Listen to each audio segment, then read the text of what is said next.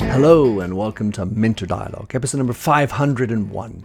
My name is Minter Dial, and I'm your host for this podcast, a proud member of the Evergreen Podcast Network. For more information or to check out other shows on this network, please go and visit evergreenpodcast.com. I'd like to give a quick shout out and thanks for a five star review from B. Kiesel on Apple Podcasts. So, this week's interview is with Hedi Mardisoo. Hedi is the CEO and co founder, along with my friend Kalle Palling, of Cachet, that creates smart insurance solutions that take into account your lifestyle and work schedule. Based out of Estonia, Cachet is an insurance tech initiative that was voted top 100 most innovative startups in the space in 2021. In this conversation with Hedi, we discuss the notions of platform economy and platform worker, the major problem that Cachet solves, the challenges they faced and how they've tackled them, future growth plans, and much more.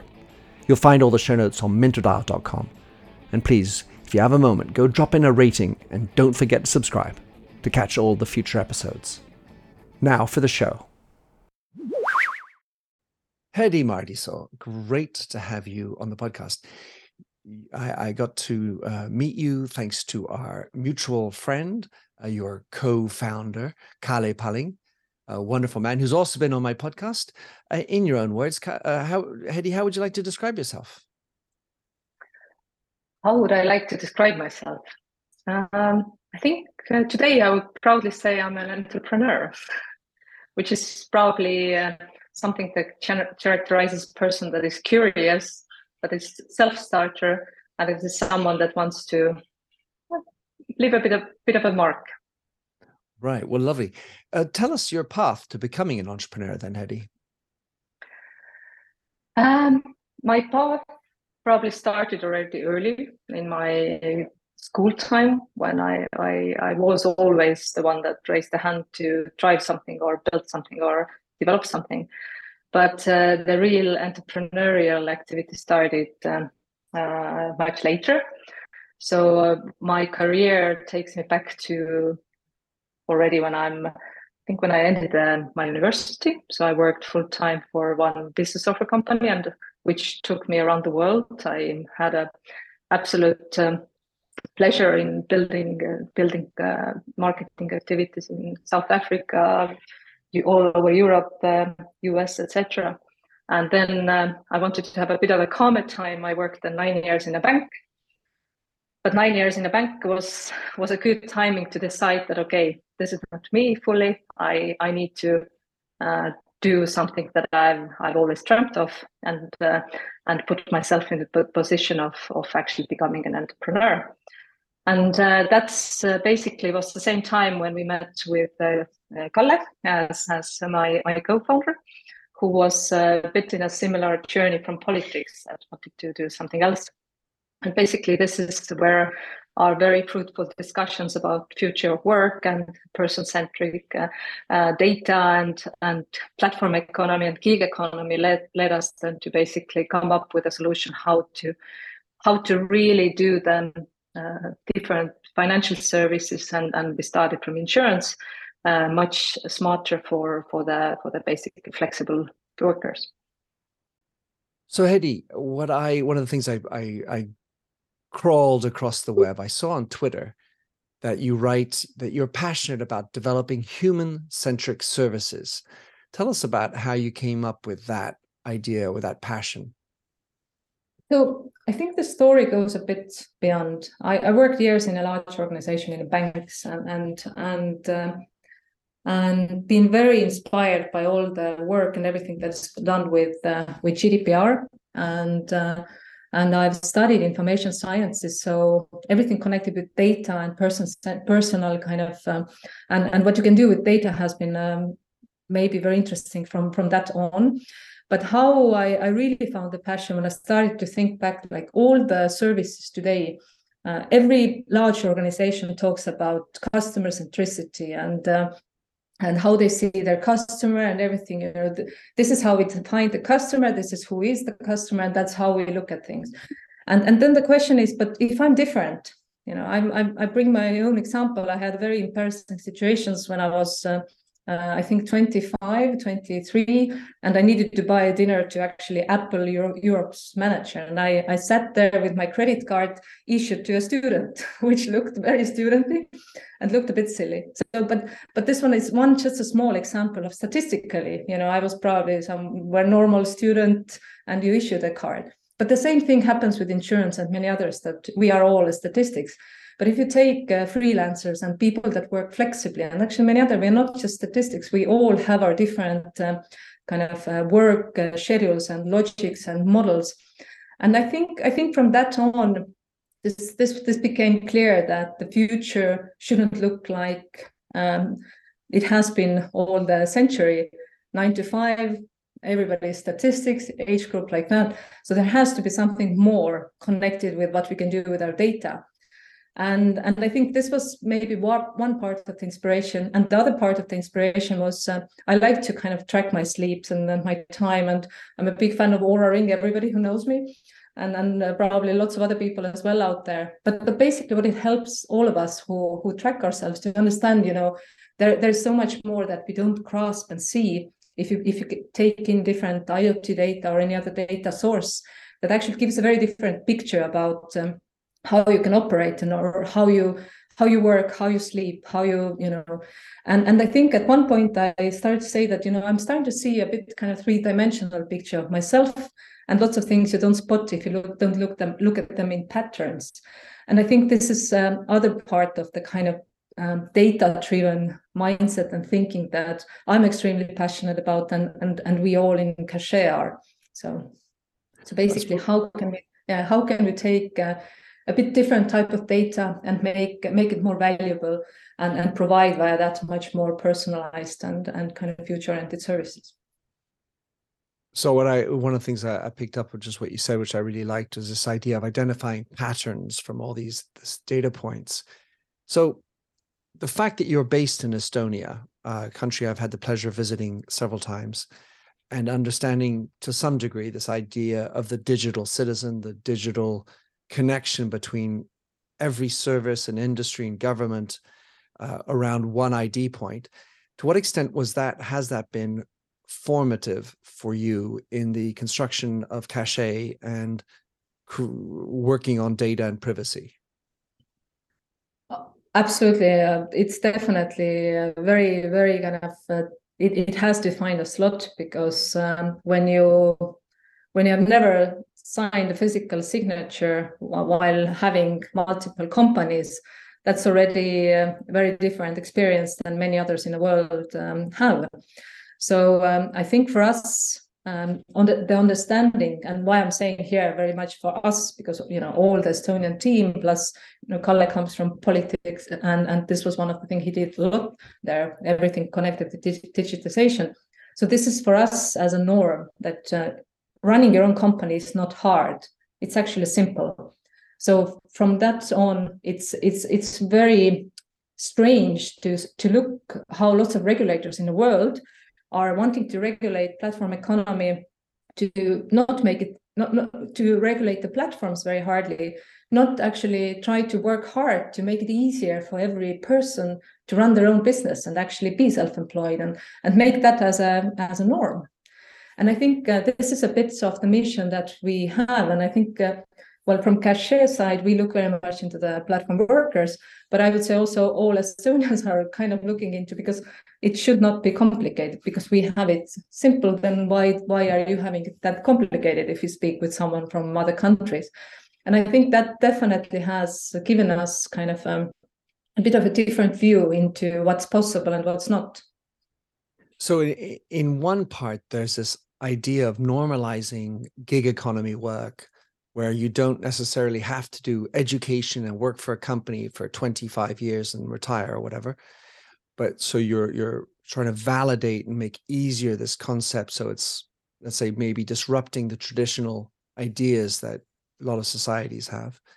And the other is this idea of uh, data. And mm-hmm.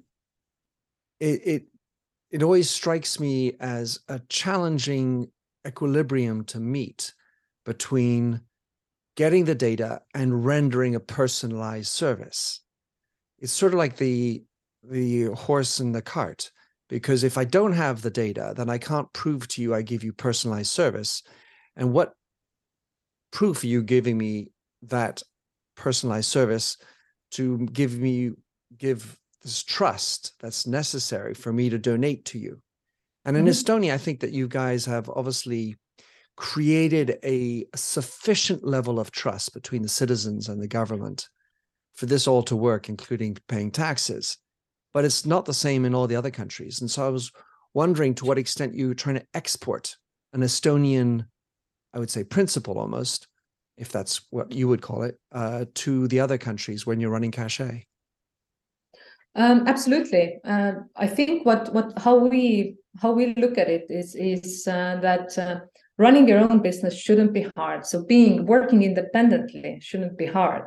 It's uh, you know there is there is lots of issues that are not too complicated to fix. So let's all focus on fixing those things, because what what is one of the one of the facts about uh, platform economy is like majority of people actually want to work like that. They they are not forced to work like that. They prefer to work like that because they like to be their own uh, uh, kind of uh, manage their own time their own uh, uh, own life.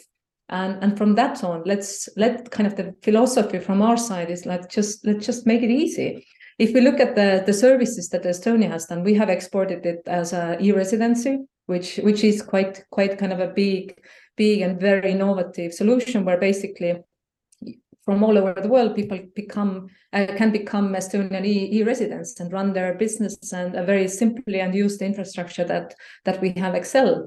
So what Cachet does then to kind of support and help that is is kind of a bit in a similar mindset, build insurance solutions that that you will you will have the data how you work, where you work, and and lots of the kind of behavioral aspects that are critical connected with you, uh, not just platforms. Because one of the thing is like in the platform economy, there's no whatsoever loyalty. So if you are, I don't know, Uber driver or if you are a courier, you, you work wherever, whichever platforms uh, are uh, giving you more money at this sp- space of time. And the same happens. There is multi-apping cross uh, cleaners or handyman and, and many others. So, um, so if, if you take this mindset that okay, there's time, there's people have resources in terms of their skill set or or into into kind of physical labor, then they use the time and to earn maximum income. And there is today uh, one uh, one ten uh, 10 work age person in Europe does already work like that. And this is now predicted with few years to grow one in five. So that means there's so many people already doing it today, not maybe with full time, but part time. So the question, let's work hard to normalize it. And, and I think the kind of building the company or, or getting that one going is one part of the complexity. But the other part of the complexity and bigger problem are actually exactly the financial services. So so if you're an Uber driver, you need to have a loan, uh, uh, need to have the, the kind of uh, insurance for your vehicle. Or if you if you have been working flexibly, you might want to still buy a, buy a house and, and take a loan. And today, those two things are often extremely complicated. So from insurance side, what what when we launched Cachet in Estonian market, and I know in most of the other European markets as well, the insurance uh, policy for the car of the person that provides also, let's say, Uber or Bolt service was, um, I don't know, three to 10 times more expensive. And the person could only maybe drive a couple of hours. So there was a very, very different way how people worked. And, and the, the kind of pricing of the insurance wasn't very fair for them. And, and this was the initial problem we fixed. But we are looking into other things that are really unfair as well. Like if you take a person that would like to work flexibly, but now get a bank loan. So you know for the bank they they they are not often eligible because you know they are they seem to be risky. But if you look often the average person that provides uh, uh, like ride hailing service might earn two times more as a as a nurse or as a teacher. It sounds kind of weird but it, it's often the case. So then how come they can't get a loan and the, the nurse or teacher can that's largely connected with how they work and the trust uh, the kind of bank or financial service provider has for that this person will continue working the same way and, and get get uh, and, and be able to pay the loan back. And but if you look at the data for example we have now over the three uh, years have collected we, we can see clear patterns how people are working. So there it's not ran, always random so so there is so much more light into and so much more kind of tones into this industry to to look deeper. And and and that's why we believe that we are in a very interesting mission to really figure out how to how to provide how to enable people to work the way many of them want to. So two things. One is uh, this notion I, I use the word gig economy or gig workers. Uh, you uh, are clearly using the word platform economy, platform workers. Uh, I'd love to find out why that's the case first. Mm-hmm. Uh, yeah, I, I do, and so why why we do that is um, if you take the kind of European Commission, they did a massive service, and then uh, there was this term was kind of also introduced more widely, and and I think the reason why we like the word platform worker more is because it kind of combines both um, the people that do either physical labor uh, via via getting the tasks uh, via platform, or they do also kind of uh, intellectual labor because you have lots of people that work as uh, lawyers or programmers or designers that get some the same way the task via the platforms. But but also you have lots of people that share their assets, so they don't do their own physical labor, but they earn uh, income via sharing your apartment or via Airbnb, or you you do other types of sharing. Is it uh, I don't know, tools, or is it uh, your car, or, or many other? So, so actually, kind of the, the platform worker combines both the, the work that you do as a geeks, as a, as really as yourself working, but also the the kind of assets you share and you earn income via the, via those assets.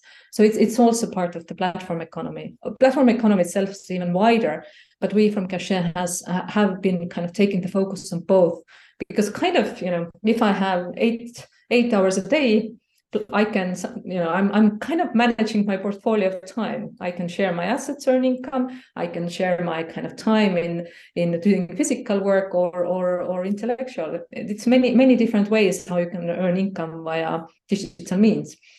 And and I'm I'm sure that if we, if we would do a questionnaire, there's going to be tens of other other cases. So, so that's why we like to call it not only gig economy and click gig work, but actually platform economy, because it's also the sharing, sharing, sharing part is included there.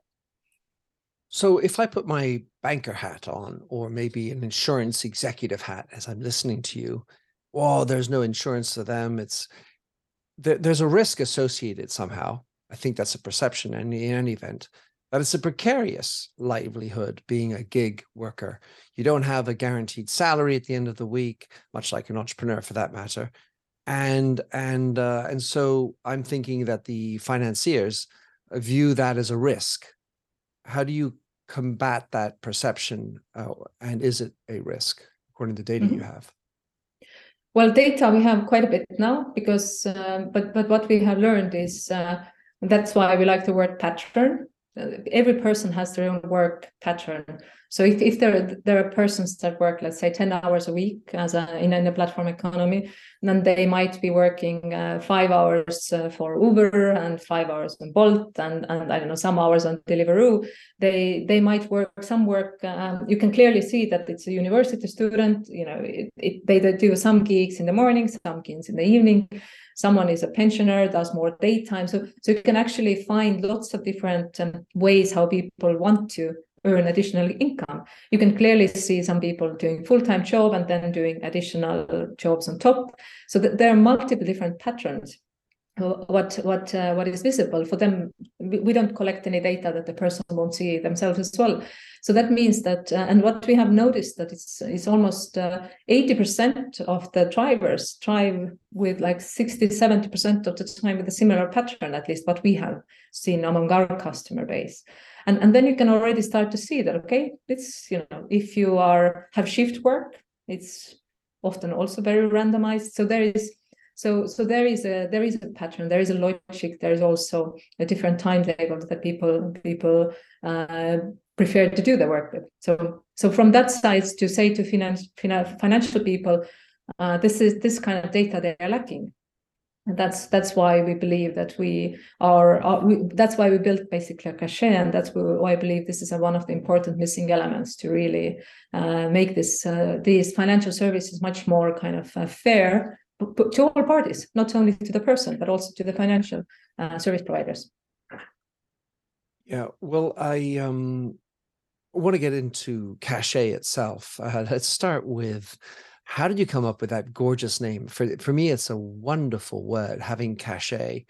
Um, and and what was the, the arguments for and against it? Because I can imagine it's not just about cash, C A S H. It's not about hiding, cachet in French.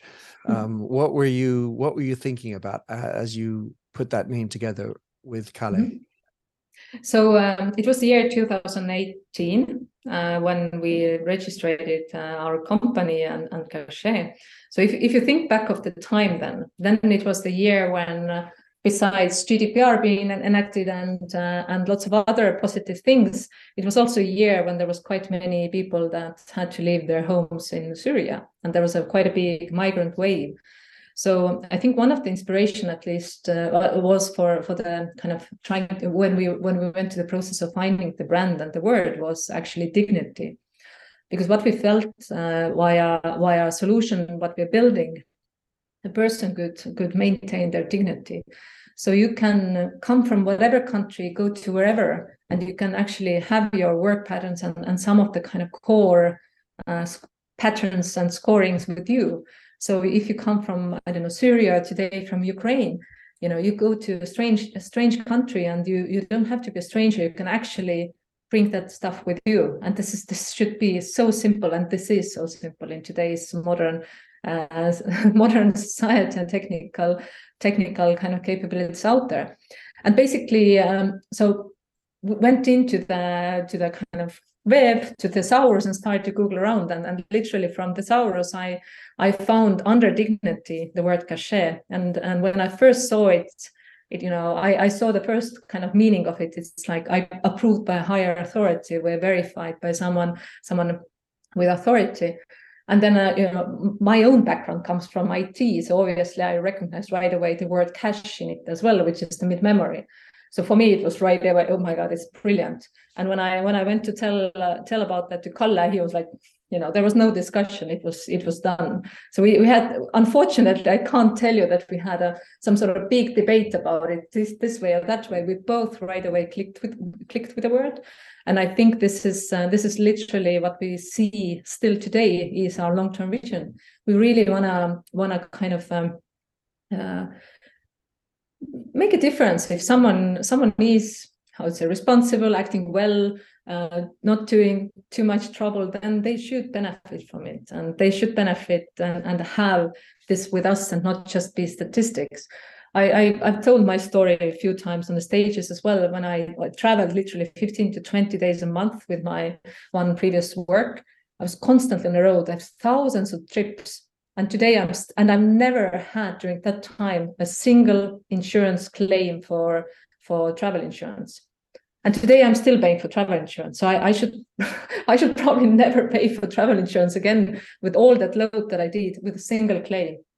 And then you think like uh, but no one cares. No one no one even notices. No one even knows about it besides me so why is the world and the the services like that where it's a very obvious digital trace behind built so that the the human and the person and their their kind of um, uh, part there doesn't play a very big role? So i think this is this is probably this whole whole journey that we are on and and are looking into a bit changing changing the way hopefully this is done the world's best known investor and wall street expert warren buffett once said wall street is the only place that people ride to in a rolls royce to get advice from those who take the subway Mr. Buffett's quote is remarkably accurate, but how many people would rather receive advice from him than someone simply guessing? Welcome to Buy, Hold, Sell, your single source for Wall Street knowledge and profitable guidance. Please join me, Todd Schoenberger, and fellow trader Tobin Smith, as well as host Veronica Dudo, for a podcast known to move the needle for investors. Tobin and I are seasoned Wall Street executives with deep investment experience, and we are prepared to share our advice to those who choose to listen. Download Buy, Hold, Sell today on the Evergreen Podcast Network or your favorite podcast channel.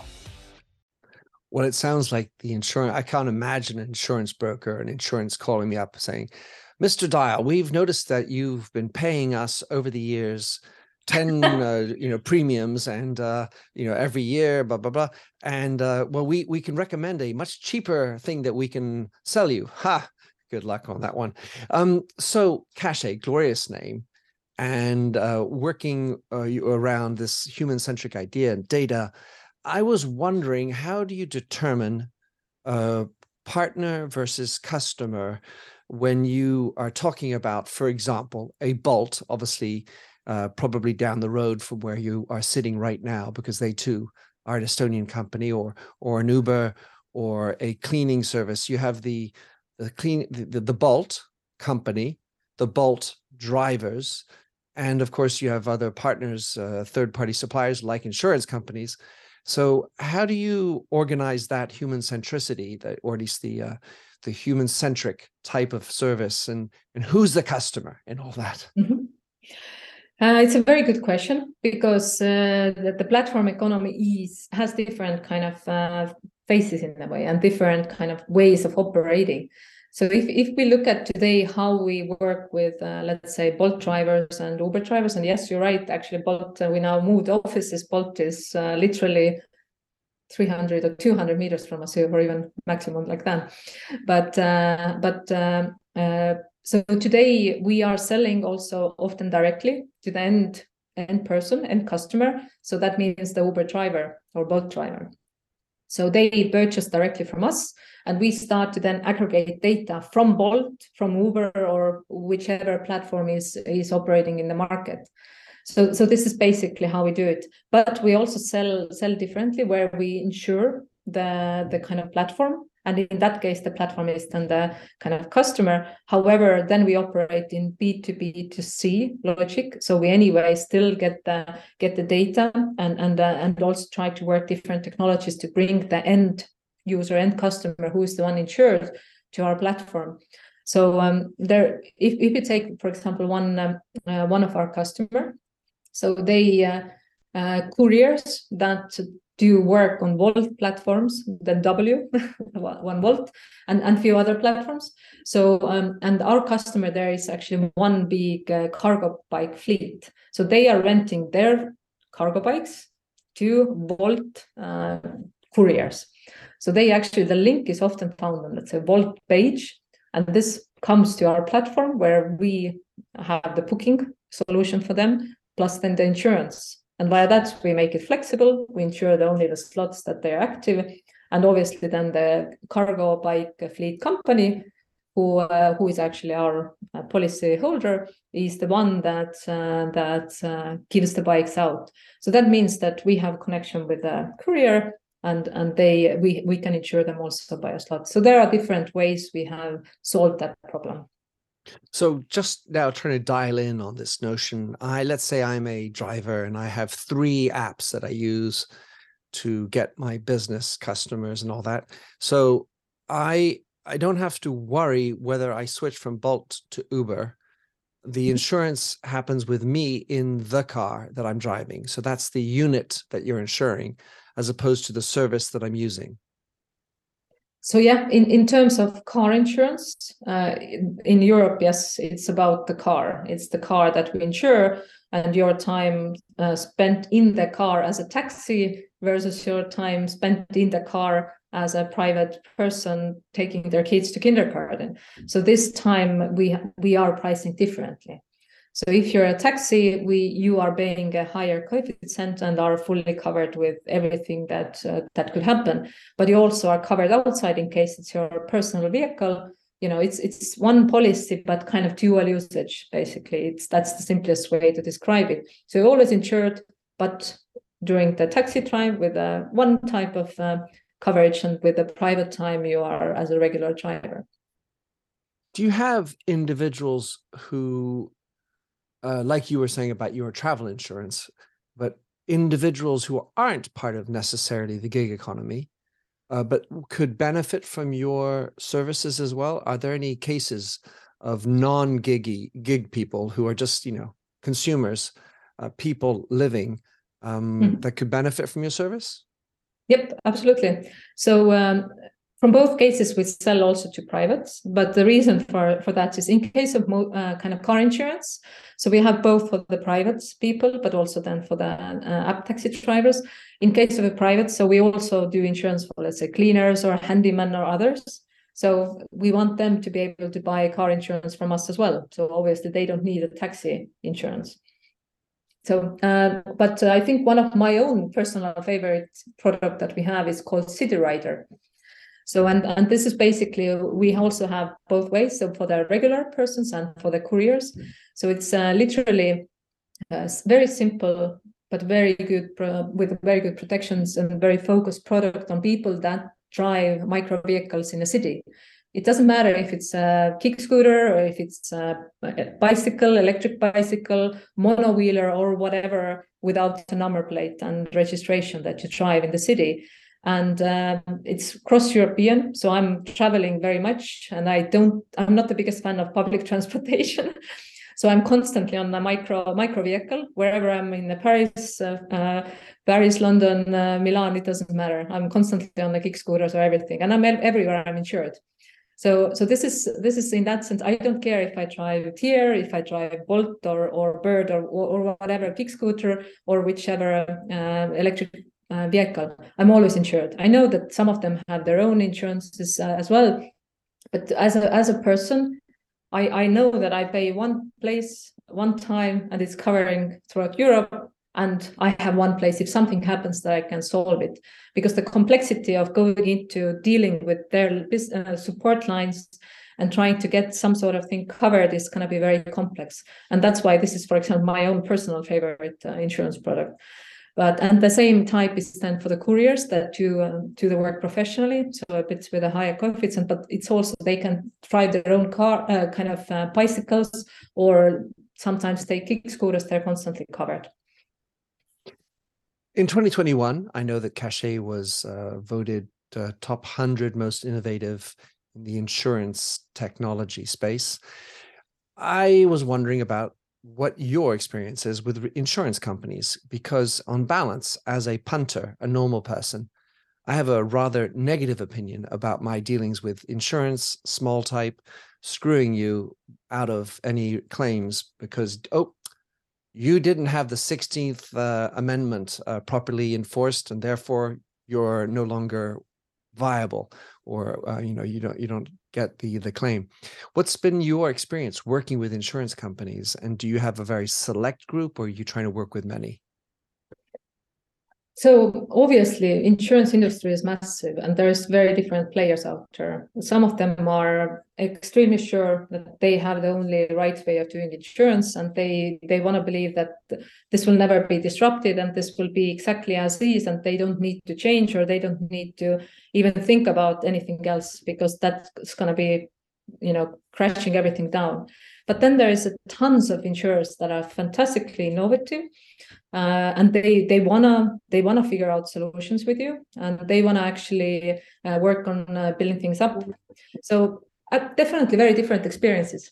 Um, i'm i can uh, i think the only learning is we'll try to focus on finding the latter and and, and getting uh, getting them them as our partners so um, the fact is, insurtechs are here. They they are gonna stay as fintechs came. I don't know nine nine eight, nine seven years ago, and uh, they are there. They're mainly to look after how to make insurance much more exactly better for the end, end customer. And I think lots of insurance companies have figured out they need to try to also find ways to work with insurtechs. So I'm I'm maybe not giving you exactly the answer that you want, but I think there is a there is an interesting division. Some are 100% trying to keep the status quo, and some are really, really trying to figure out uh, if what would be the future model for them to collaborate with insurtechs uh, to kind of uh, find also out different different ways how to uh, reach the customer smarter so yeah so there is there is some some stuff happening inside it's you can't say one or another well this is what i have to say about those old dinosaurs somehow they need to grow up get on, get with the program. So, um, GDPR, you've mentioned it several times. This is the regulation that essentially overlooks European data protection uh, rights and such. Uh, you have obviously a very inside view, having you know really looked at it a lot. And I'm wondering, on a scale of one to ten, one being I hate it, ten I am totally in love with it. How do you rate GDPR? well, if, if, you ask me when I worked in a bank, then obviously I, I would tilt more into harder. But but um, but if you ask from from a personal and as a as a consumer and also from Cachet perspective, I would be more on the how to say seven to ten scale. Obviously, there's still lots of ways to go, and there is definitely going to be uh, you know, in every regulation, there is uh, lots of lobby and lots of um, trying to find a common ground. So I think you can never give it to 10 you know, or give it to zero. So there is always some sort of common ground. But if we look from the things that I, I personally and from Cachet perspective, we feel that are great are, are everything connected with uh, the, the overall the change of the mindset of uh, how a person should be positioned in overall, overall equation.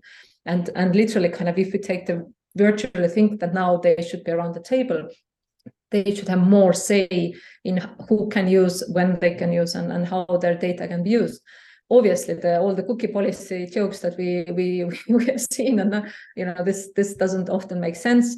But end of the day the, the logic that um then and that what i and and Cachet has really kind of i would say even even made bigger is you know if i i collect some sort of data about you then the best thing as a company show uh, show it to me as well uh, what kind of data you have collected about me and this and and i i should be you know it should be a dialogue not a monologue you know. And and i think when and especially in insurance and everything to do with changing your risks and your behaviors if you see the data that you that you kind of leave behind and start to make the company helps you to make sense of it first of all you become much smarter about yourself and, potentially about the risks that you are um, uh, kind of uh, uh, putting yourself in and and if you can see those risks then lots of smart people and it's i think in human nature then they slightly correct them their behavior as well and that's the kind of nice way of nudging you into into really kind of um, uh, changing some behavior. I always bring, a, I like to bring the jokes about myself because I've, I've analyzed it quite a bit on this journey. So all my accidents, what I've done in a car, have happened basically in the November evenings when it has been raining. So I'm very happy now. It's December now. I'm sitting on the on the wheel again. But but jokes aside, I think you know if someone would have pointed it out for me, I, I, I looked through myself and my history of, uh, then it's it was so obvious. Probably I don't know if it's dark nights in Estonia. It gets very dark very very early and everything like that. So I just you know use Bolt that time, and I've done that. And I'm now this November I almost haven't been driving, and no accidents all all there. Bravo! It makes me think. Wouldn't it be amazing if you could link your Oura sleep uh, to the data around your driving, because, for example, uh, every time you sleep only three hours in a night, uh, yeah. you have a 38% chance more of a risk of da, da, da, da, da. I think there, and you know, or if you're um, the different parts of your month or the different ways, uh, you know, that your heartbeats are uh, higher, maybe, or other elements on a physiobiological level that mm. could uh, indicate how to drive safer. Absolutely, um, I, I 100% agree, and, and that's why you can achieve a next level of personalization because because you know end of the day why why we are big advocates of this kind of win-win-win business models because all of us in insurance and that's why we we in Cachet are super interested in insurance is like when you manage to nudge a person to do a right better decisions about their behavior while knowing the data and the patterns about themselves, then there's a less accidents to happen. And when there are less accidents, that means there are less claims and everybody are happy and potentially also less uh, like uh, really dangerous accidents. So, so 100% agreed. Uh, but if you look at today's cars already, uh, the same thing. I'm you know la laughing that um, my my car gives me lots of lots of lots of abuse of uh, not being too sleepy or or staying alert and awake. So i think this is uh, one thing is Oura telling you you know don't go to the behind the wheel when you have been sleeping 3 hours. But today the the cars are really watching your eyes and and and and telling you quite strongly that have a coffee or, or something like that. So i think this all actually is is the technology for good and and, and probably saves lots of lives it reminds me of a story of a friend of mine in Iceland who had uh, shipped in a, a brand new, very, very swank, I think it was a Mercedes or something. And uh, he wanted to show it off to everybody. And uh, they're speaking about it at the dinner party. Look, I got this great new car. They went out to, to, to work it, but um, he turned, he got in the car and turned on the key, but it didn't work. It's like, well, bloody hell, I just spent $250,000 on this or whatever it was on, on this beautiful car. Didn't work. Yeah, I'm really upset. And he got very embarrassed. And then someone else said, well, uh, let me, let me see if I can work it. Goes, gets in the car and it turns on immediately. Ah, oh, phew, at least it works. Turns it off, gets out. The owner goes back in, doesn't work again because it had a breathalyzer attached mm-hmm. to the, the wheel. um, to what extent are you using artificial intelligence in Cachet is there any hidden secrets? so I think well, artificial intelligence is a very big word. We all know about that. So obviously we have uh, different learning models uh, what we use. So um, so uh, one is uh, when when you issue claims by us. So so we we all we also have the kind of uh, visual what we learn from the photos uh, when the accidents are. Uh, so when you upload uh, or when you buy a policy, especially when Casco, you actually also upload your photos of the cars and when the accident happened. So they, there we use uh, and and also when you describe uh, so natural language, visual AI, so those kind of learning models we are we are using, and obviously from our um, our kind of core uh, kind of behavior model that we do connected with then the, the world driving there we there we use uh, learning learnings as well uh, machine learning algorithms. So is there a bigger data play than with your Cachet as in using all of the aggregates perhaps in driving in certain countries that's going to help you negotiate with, with insurance companies and saying well how are you looking at the big data play and is that where the ai is also helping so well if, if you look what was launched during the weekend then uh, well, yeah this we don't use. So there is there's some really impressive uh, now results coming out. But but obviously everything connected with uh, how to um, how to kind of make those different models uh, in connection with your behavior and and the kind of potential risks uh, that you might be uh, putting yourself in. So and those kind of feedback loops yes this is this is our core what what we really focus on. So our, our ultimate ideal position would be that we can give you as good recommendations how to nudge your behaviors or or what what kind of things are affecting something in your in your uh, in your daily activities what could lead into also higher insurance prices end of the day. So this kind of dialogue that we are building with with uh, with exactly different data analytics and, and ai tools. So how many employees do you have today at Cachet so today we have 22. 22. So we're still a smaller team, but however, now we have been growing actually already quite a bit this year and well, we'll continue. And, and of course, congratulations on raising five and a half million euros uh, earlier uh, in May 2022.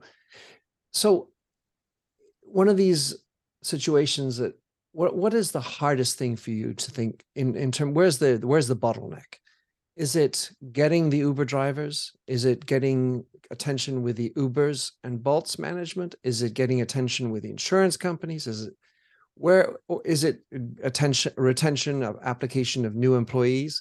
Uh, because that's something so many companies are worried about.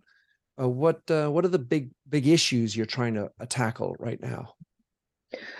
Well, I think the biggest is still defining the, the good insurance uh, carriers and partners to work with uh, to really launch those um, those solutions that are built on technology. And so what we what we have developed uh, what really could uh, uh, could could make the, the kind of overall policies and insurance covers more flexible and, and tailored um, so this is this is one of the probably biggest bottleneck really how to get the, the quick uh, partnership in a, in a way that those products are fair and um, and, and, and good.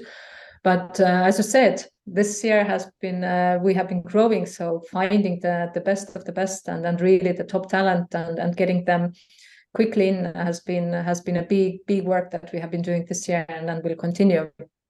So so definitely both but uh, but I think from the platform side they are very open for this kind of solutions that we are we are building so I I can't I can't list them as a, as a blocker. It's more still on the insurance um, kind of partnership side that that we are uh, you know, yeah, that we can see as a bit of a blocker to grow faster. So, in in terms of insurance companies, then are you trying sort of typically to look at pure players, digital only insurance companies, as opposed to institutional big AXAs and whatever type of players?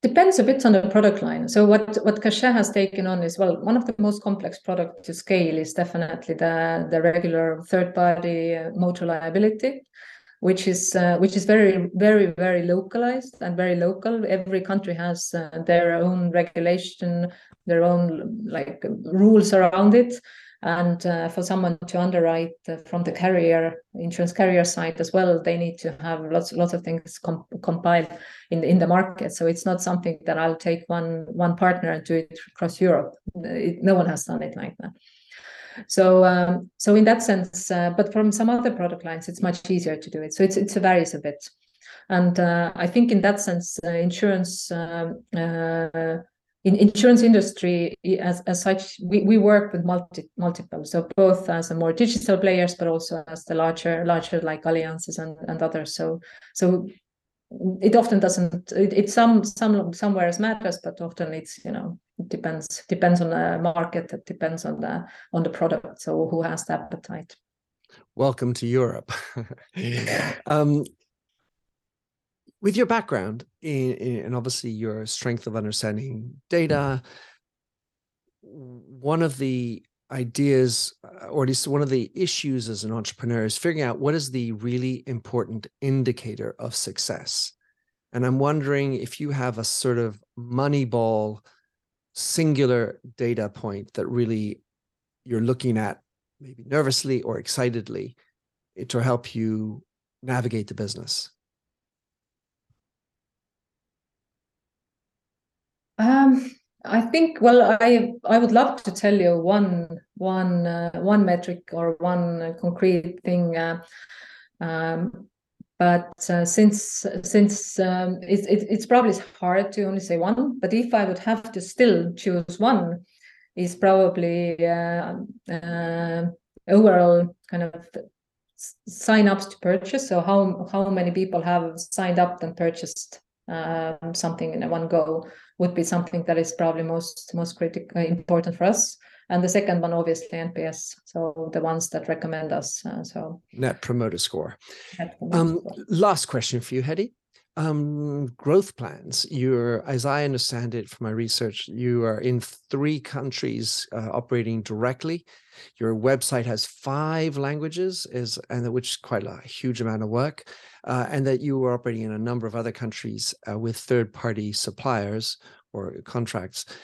What are the growth growth plans and are you are you thinking beyond europe? And uh, or are you looking at just expanding the type of services within europe? Where are you focusing your attentions so so Cachet has also a EU broker license, so we can well UK sorry, but uh, but the EU broker license we have, so we can sell uh, basically throughout Europe, which we do in in in case of B two B to C um, as uh, deals. So there is sell, sell everywhere. If we talk about yes direct, we today are in three markets, and yes, we will be scaling now next year to one or two others where we're going to sell directly. Uh, in terms of um, uh, beyond Europe, and uh, I don't today consider UK beyond Europe in, in terms of in terms of that. But if we're talking about beyond Europe, um, there has been some interesting discussions we have been having from both um, with some potential partners in Asia and some US. But today we don't have yet that confirmed um, concrete timelines in, in place. So we focus our attention purely on, on Europe. Well, it's so important when you're when you're an entrepreneur. Time is rare. Resources, you, I mean, as much as you got a great funding, you do need to be strategic about where you go. Yeah. Um, last question, Hedi. You've become this well-known entrepreneur. You've been identified as a woman to watch in fintech. Uh, what is your most important lesson learned so far as an entrepreneur, which could inspire others to do the same? Um, I'll probably try to summarize it a bit uh, from two, three main steps. You know, first of all, it's a fantastic decision to start your own company. So everybody who has been working in a banks and other large organizations for 10 years and, and are scared to jump out, don't be scared. To just do it. You can always go back. So I Amen. think that's one of the one of the lessons learned. It's it's a it's a fantastic feeling. So the second is um, you know growing and building your team is uh, one way the most uh, fantastic thing to do, but also one of the hardest. So so um, I think one of the thing um, what I'm super proud and happy and and you know it's very hard to to to decide who should be our co-founder or the early employees. So one one decisions I I made made early on was that I'll I'll choose it based on values and how how we with Kalle clicked was uh, we didn't know each other for I don't know 20 years we we knew each other less. But one thing that uh, I felt and he felt was like we you know whatever we know we'll have fights everything. But we know that end of the day we we share similar values on on a background. It's starting from you know but so from multiple different places. And and i think this one has been a very good north star to when you need to select someone to to your business with and um, and the third thing I would say is um, building a startup is hard. So give yourself a break as well, and it, it's okay. I'm I'm a perfectionist as well in my my kind of, and I think what I've learned is. Uh, it always goes with some sort of growth stages and it's good to relook one thing is your whole agenda every quarter or every half year but at the same time like relook how you lead how you manage and, and just kind of rethink um, with like quarterly or, or half every half year a bit of your the ways of doing. If you already have big enough team you you, you need to step in a different different position. And i think those are probably my kind of maybe three things to to list out because because it's it's so so rewarding to kind of understand that yes now now i can move move to a different kind of way of doing things. And it gives you the understanding that yes your company is growing you you, you yourself are growing. And and i think this is this is the fun of being an, entrepreneur. So to recap uh, have fun just do it. Uh, the second was make sure that you choose your partner co-founders uh, according to values and north star. And the third was give yourself a break and uh, maybe fly at 36,000 feet to see where you are every 36, you know, every six months or whatever, in order to make sure that you are taking care of yourself. Mm-hmm. Beautiful. Hedi, many, many thanks. Uh, give a big shout out and hug to Kalle and uh, carry on with Cachet, eh? Will do. Thank you. Thanks for having listened to this episode of the Minter Dialogue podcast. If you like the show, would like to support me, please consider a donation on patreon.com forward slash minterdial. You can also subscribe on your favorite podcast service. And as ever, rating and reviews are the real currency for podcasts. You'll find the show notes with over 2,000 and more blog posts on minterdial.com.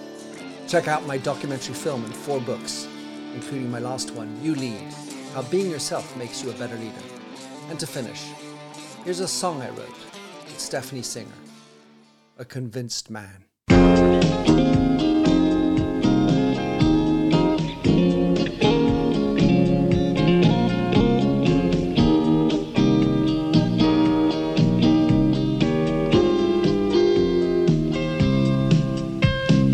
I like the feel of a stranger tucked around me, precipitating the danger to feel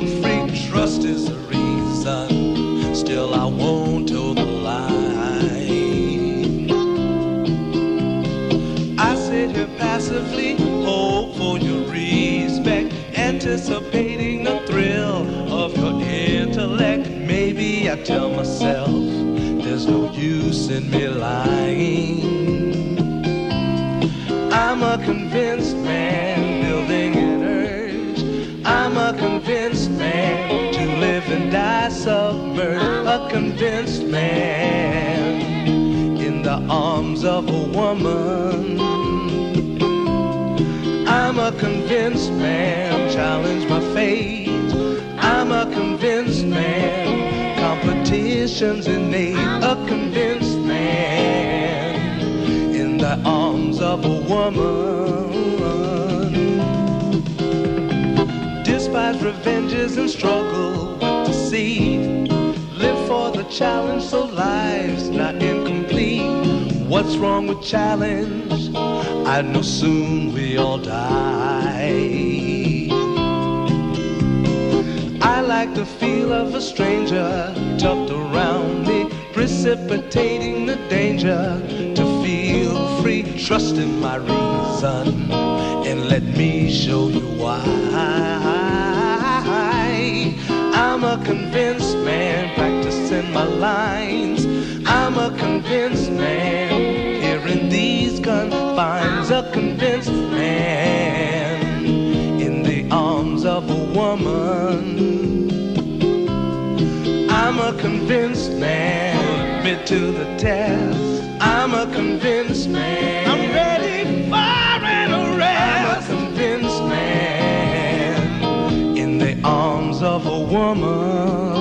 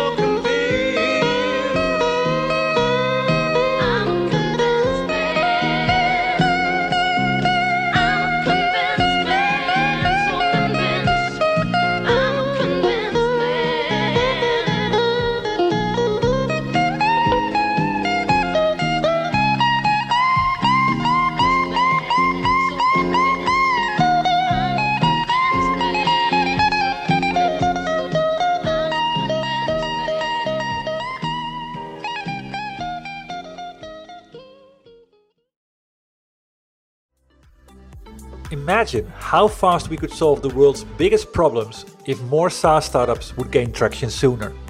Welcome to the Tech Entrepreneur on a Mission podcast. This podcast is dedicated to sharing experiences from B2B SaaS CEOs who are going above and beyond to deliver change that is noticed. You will hear their secrets and learn what is required to build a SaaS business that the world starts talking about and keeps talking about, and how to overcome the roadblocks to do so.